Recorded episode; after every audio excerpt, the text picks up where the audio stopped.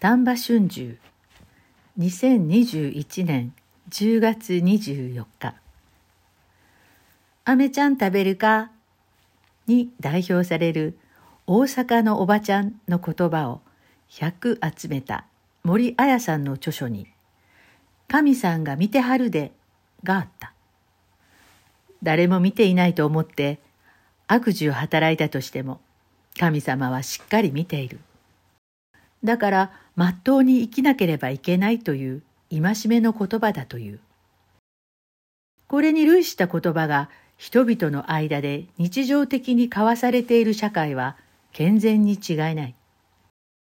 しかし、現代はこうした言葉の生命力が痩せ衰え、社会が不健全な方向に傾いているのではと危惧する。その現れの一つがネット社会での中傷や悪口である。作家の藤原正彦さんが人間の持っている醜い部分というのは本来隠すべきものでしょう。今はそれをどんどん吐き出してもよい世の中になってしまった。と嘆いたように人間の醜い部分がネット社会で露出している。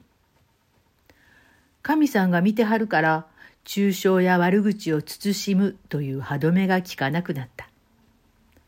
情けない光景だ。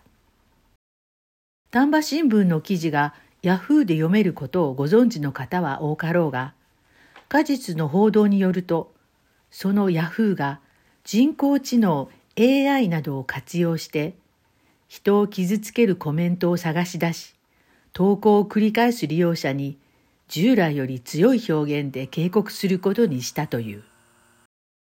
神さんが見てはるでは今や AI が見てはるでに変わった。